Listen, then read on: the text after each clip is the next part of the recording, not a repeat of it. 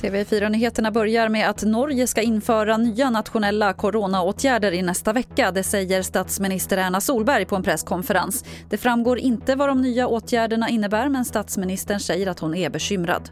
Tidigare idag kom beskedet att hovrätten ändrar domen mot 17-åriga Vilma Anderssons mördare.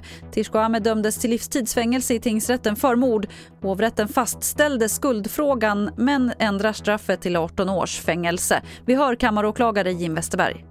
Ja, jag kan säga att vi är nöjda med eh, domen i ansvarsdelen. Det vill säga att eh, det döms för mord eh, trots eh, det avsaknad av dödssätt och dödsorsak att det går alltså döma för mord, vilket vi har visat på i praxis. Och bevisningen accepteras ju som vi har lagt fram den. Eh, straffvärdet är högt bedömer man men att det är nog inte upp till så allvarligt så att det ska vara livstid. Det är bara att konstatera.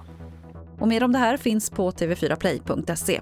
Det blir inget bus eller godis för barnen i Skåne nu på halloween. Coronaviruset sprids allt mer i regionen och Skånes smittskyddsläkare Eva Melander skriver i ett pressmeddelande att läget är allvarligt och att alla barn uppmanas att avstå från bus eller godis. Det var det senaste från TV4 Nyheterna. Jag heter Lotta Wall.